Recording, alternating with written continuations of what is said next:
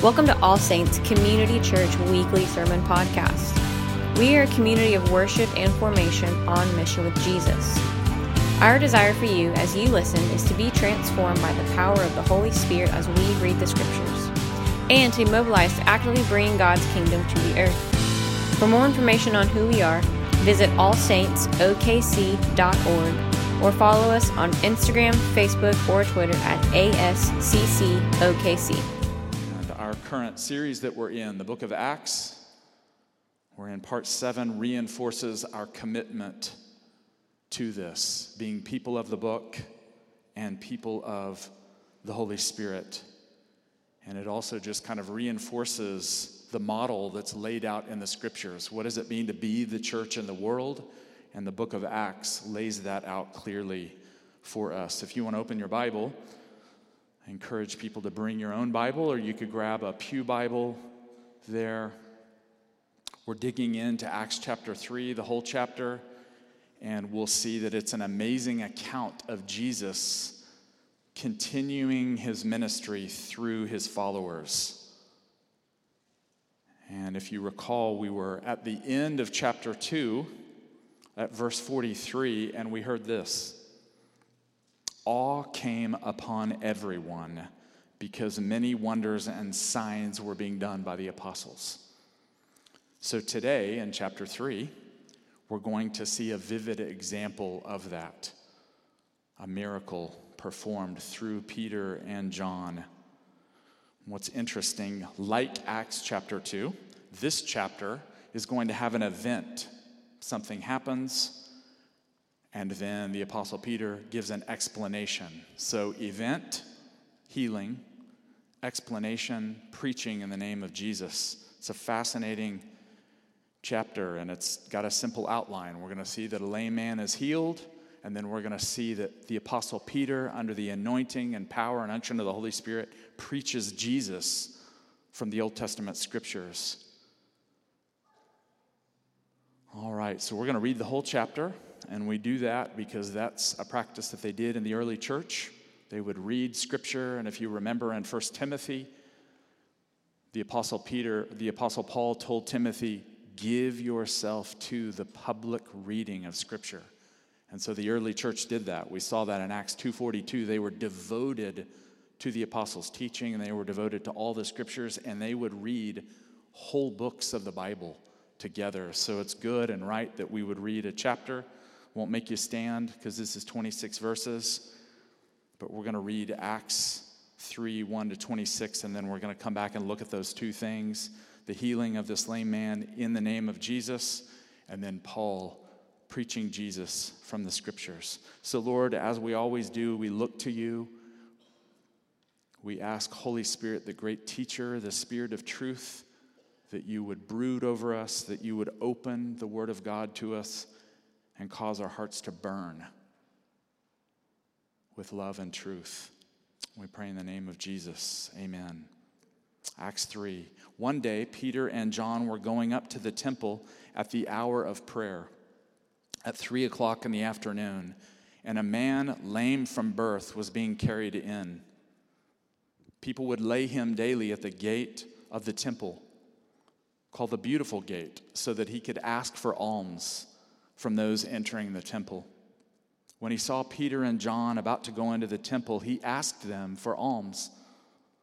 Peter looked intently at him, as did John, and said, Look at us.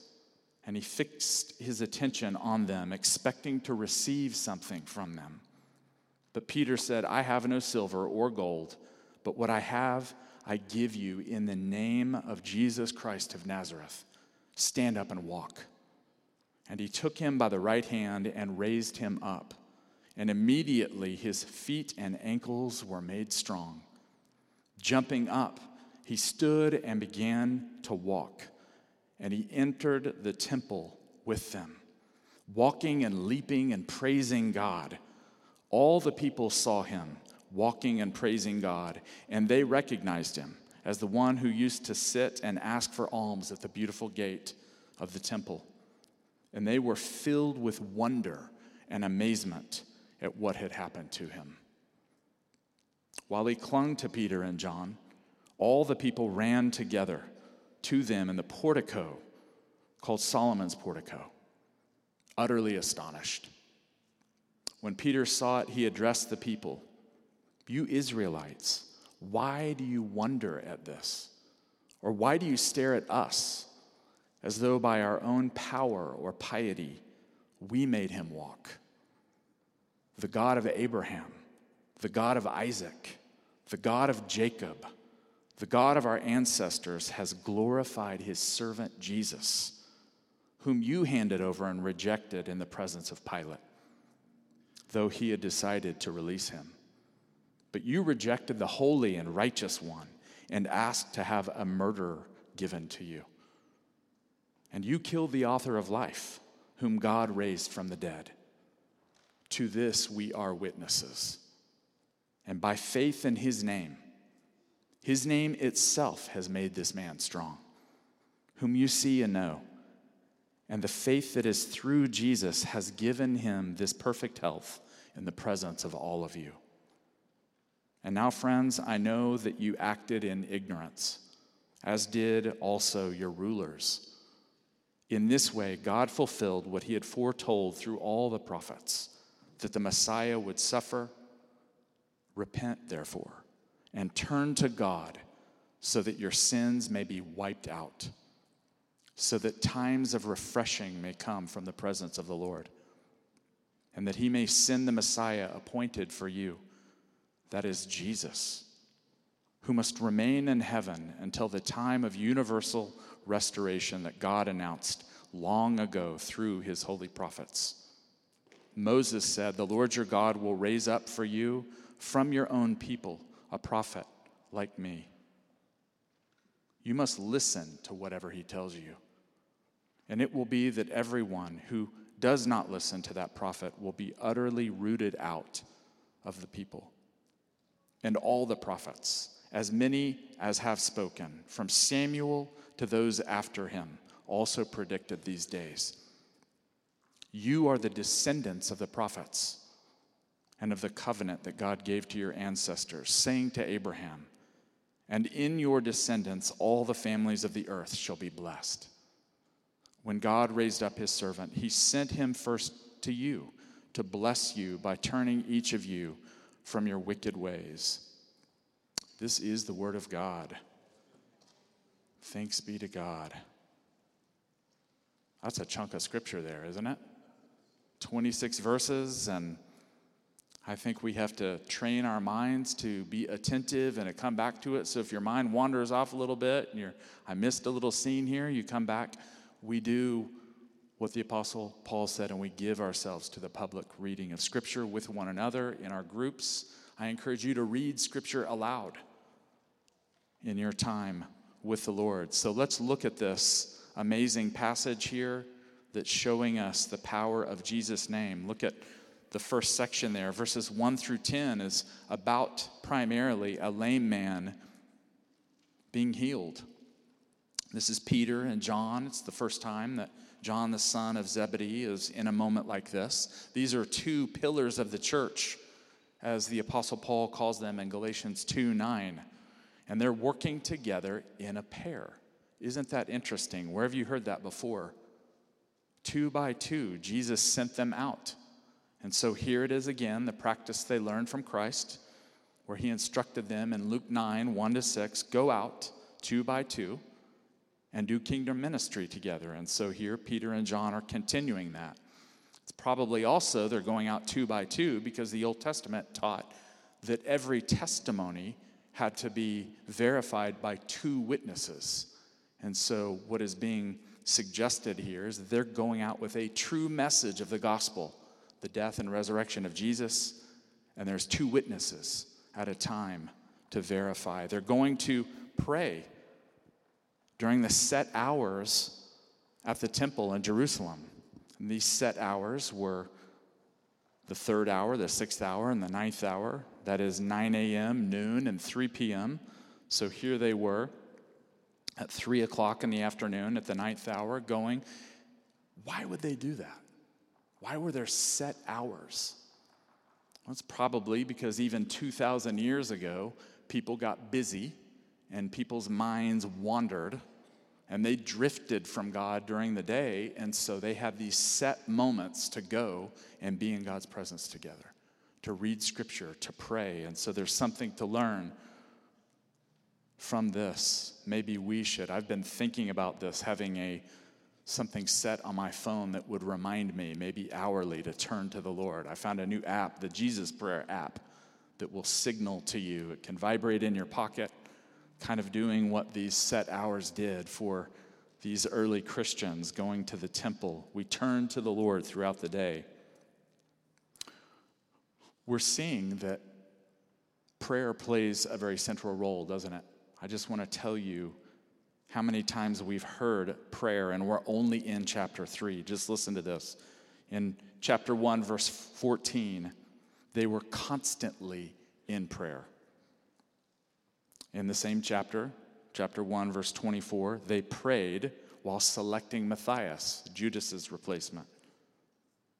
In chapter 2, we remember Pentecost. They were in the upper room, and prayer was the prelude to Pentecost. And then I referenced chapter 2, verse 42. They were devoted to what? To prayer. So, friends, they were a praying church.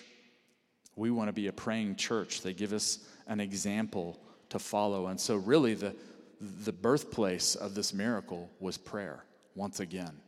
They were going to the place of prayer, clinging to the Lord in prayer, and a miracle happened. Look at verse 2 here.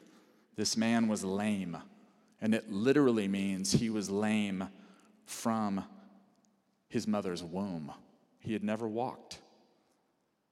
So, Luke, the doctor that he is, and we'll be hearing more about this, is showing us the severity of this man's condition. So, they're walking up the steps to this temple, this gate called Beautiful. And I've got an image actually I want you to see because I don't know you. I don't know about you, but I like to have these visuals.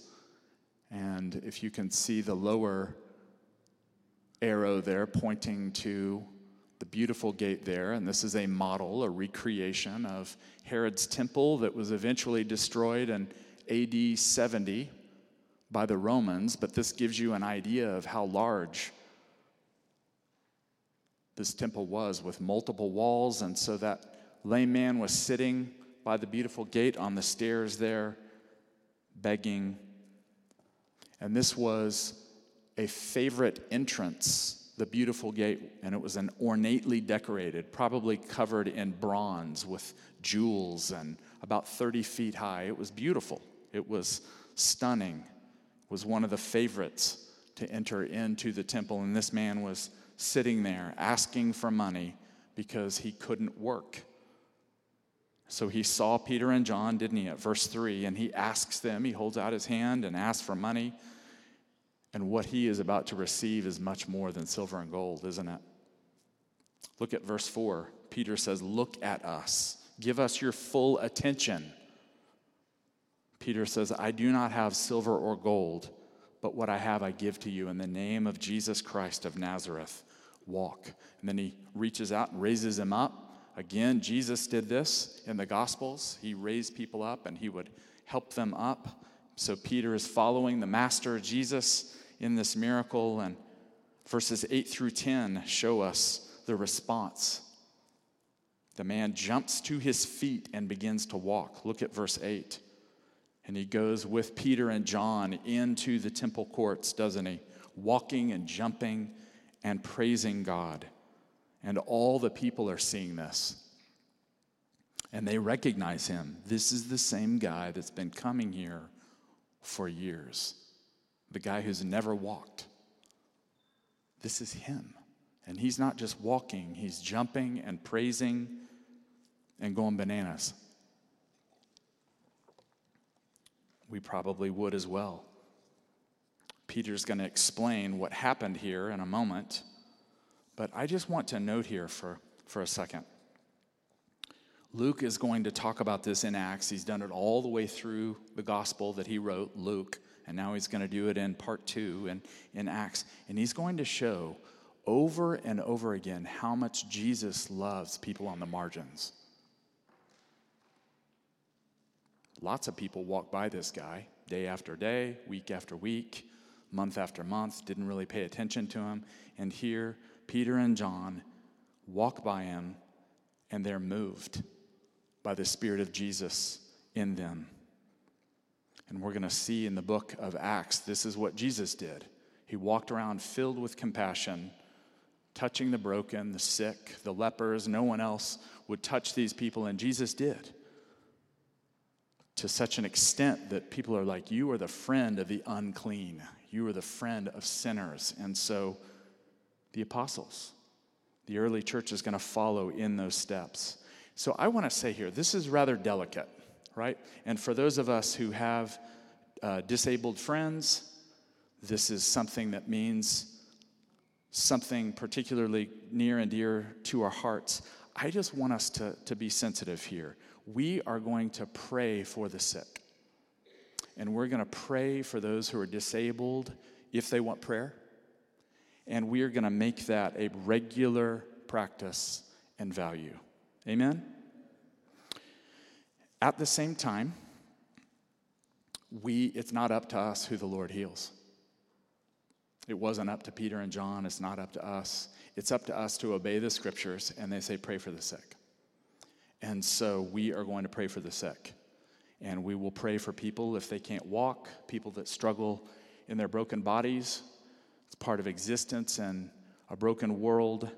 But at the same time, we want to make space for the disabled to use their gifts and to you know, based on kingdom theology, the already and the not yet, we will pray if they want prayer, and then we'll create space for the disabled. I want to share something I've never shared here at this church. I've had a recurring vision of people in wheelchairs and the disabled. I shared this at Crestwood Vineyard many years ago, and the glory and presence of God was washing over them and there was a large gathering of people in wheelchairs and needing walking assistance and even people on the ground. And I saw it like lots of people. And the presence and the glory of God was washing over them, and they were worshiping their minds out, their hearts out. And so we, we want to be that kind of church, right? And what does that look like? I don't know. We're going to find out. But how beautiful would it be for us to have a lot of disabled brothers and sisters in Jesus in our church. And we have some, but what if the Lord said, I'm going to bring more to you to be a part of this family? And we can pray for them, and we can try, if they want prayer, and then we can also say, hey, we want you to be a part of this church and use your gifts and experience the glory and presence of God with us. Amen? And I know that's kind of um, challenging to, to balance, but I think the Lord wants to teach us how to do that. What do you think? You with me on that? So, I also think, along with showing us how much Jesus and then therefore his followers love those on the margins and want to see the healing power of God touch their lives, this passage also challenges our priorities, challenges us deeply. What do I mean by that? And I am looking in the mirror as I say this. What do we prize more, money or God's power to heal? In the name of Jesus. Look in your own heart right now. What is more important to you? Accumulating money, silver and gold, or the power of God flowing through you to heal the sick? I'm not sure how I can honestly answer that. I want to be more and more in that place of I want to see the power of God so much that it really eclipses everything else. Now, do am I saying if you're in banking or making money or am I saying you should feel guilty and that you're mishearing me? Where's your heart? Where's your heart? Are you more obsessed and preoccupied and fixated on making money and accumulating wealth and having comfortability? Or at the core of your heart, are you saying, Lord, I really do want you and I want to see you heal and I'm willing to make sacrifices? There's a story that I came across this week that An old commentator from the 17th century was commenting on this passage, and he said it reminded him of a story that he heard about Thomas Aquinas. These are church fathers. Thomas Aquinas was a Dominican theologian from the 13th century, and bear with me here because this story is very interesting. Thomas Aquinas in the 13th century had a conversation with Pope Innocent II, great medieval theologian and a great pope. And the pope was counting out a large sum of money there in front of Thomas. And he said, Thomas, the church can no longer say, Silver and gold I do not have. However, Thomas replied, That is true, Holy Father, but neither can we now say, Rise and walk. So, we want to meditate on a passage like this and on a story like this. Friends, can we say, Rise and walk? Is our heart our priority in seeing the power of God come? And this is going to work on me as well, but we want to be that kind of church that is not overly fixated on money, on silver and gold. We trust that God will provide for us, but we want the presence and power of God among us. Amen? And again, hear me on that. I am not saying that we need to be foolish and not care about money, and that those of us who are dealing with money are doing something secondary. That's not it at all. Not it is. Church history is filled with stories of people who had money and their heart was for the kingdom and they were generous and they prayed for the sick. It's a hard issue, isn't it? Jesus didn't go around to everybody and say, Give everything you've got, give it away. He singled out certain people because he saw into their heart and he said, This person loves money more than the king, and so I'm going to single them out. Amen? So, second section here, we see the miracle of healing, and now Peter is going to explain the event, verses 11 through 26, and he's going to talk about, especially in verses 11 through 16, the power of the name of Jesus. The scene shifts, doesn't it? Look at verse 11. The healed man is holding on to Peter and John, and that's probably out of gratitude if you and I had not walked our entire lives and someone spoke a word of healing to you and your ankles popped into joint and you were able to stand and then you were lifted and you went and walked around and began to do the holy shuffle because you were filled with gratitude, you're probably going to cling on to them as well. It's probably also his way of signaling these are the guys that did this to me. And I want everybody to know. I'm grateful, but I'm also clinging on to them because I want people to know who these guys are. These guys are special, this person thinks. And so a crowd, an astounded crowd, is formed, gathers around, and they're in this place called Solomon's Colonnade or porch.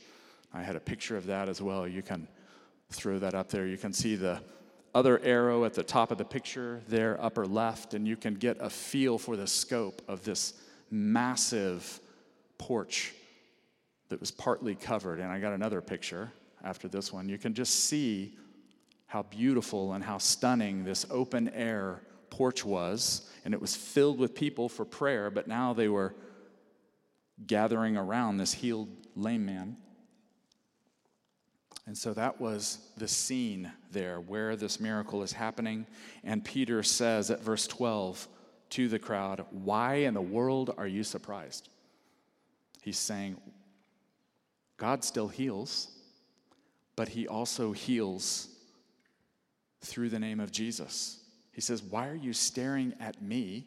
And why are you staring at John? It is not our power, our authority, our piety, our devotional life, our holiness that has made this happen. It is only the name of Jesus that healed this man. So we're seeing that Jesus continues his ministry and works miracles through his followers in his name. And it's not because these two apostles were special or holy. Think about this for a minute. This, I think, is a window into one of the most important things in praying for the sick. Friends, it doesn't matter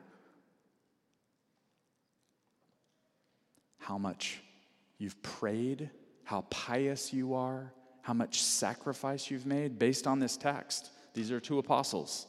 They've done all those things, but in the end, is it because they fasted and they prayed and they got God's attention and fin- finally met that quota?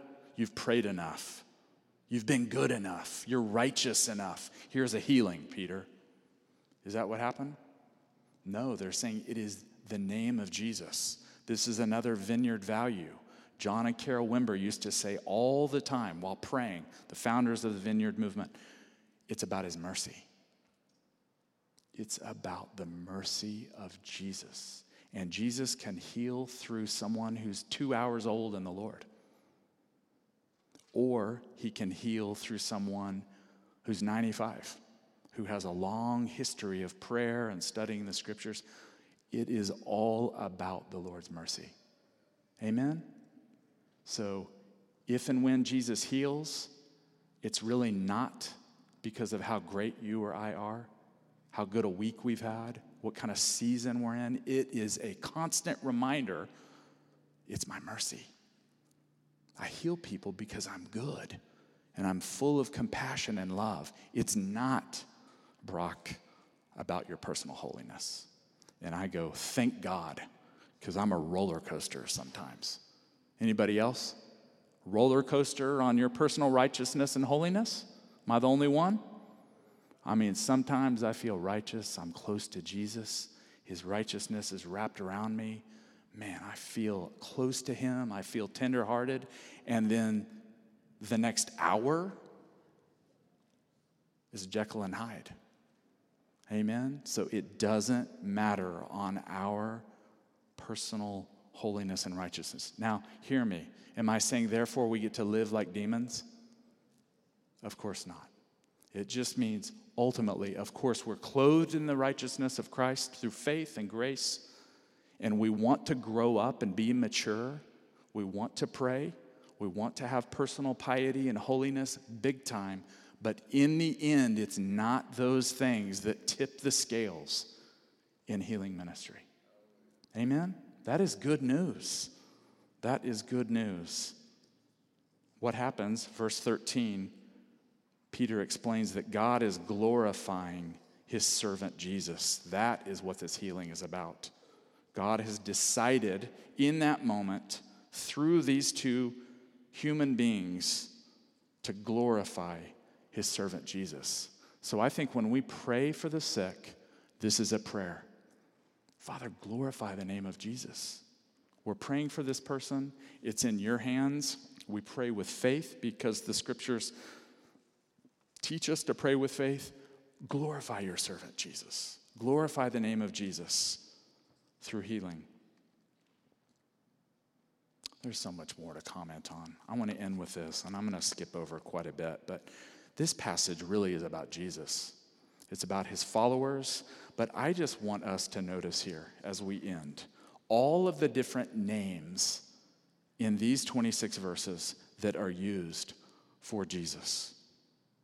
He's Jesus Christ of Nazareth. He's God's servant. He's the holy and righteous one. He's the author of life. Friends, this is a Christ centered passage. And so from the beginning, they had what is called high Christology. What does that mean? That means that they had a very rich theological view of who Jesus was. He was everything to them. And it was all rooted in their reading and their understanding of the Old Testament. They saw Christ as the fulfillment of every single Old Testament prophecy. And so, what shouts out of this text to you and me the power of the name of Jesus. He's the healer. He's the merciful one. He's the servant. He's amazing. He laid down his life, and the Father raised him from the dead, and they were witnesses to that, and you and I are witnesses to the resurrection. Why don't we stand? As his witnesses today, the worship team can come up and let's have the ministry team come up as well. Each week it will be a challenge as we do this. We'll be able to go deep in some parts of the text, but we can't cover all 26 verses. I would encourage you to go back and camp out in chapter 3, verses 11 through 26. And I mentioned this previously. John Mode and I talked about it. I'm recommending for this season that you take a bit from Acts each day, and then on alternating days, you read a psalm or part of a psalm. And so you're rotating between those two, and that kind of stretches it out, but it also gives some variety each day as we give ourselves to the Word of God.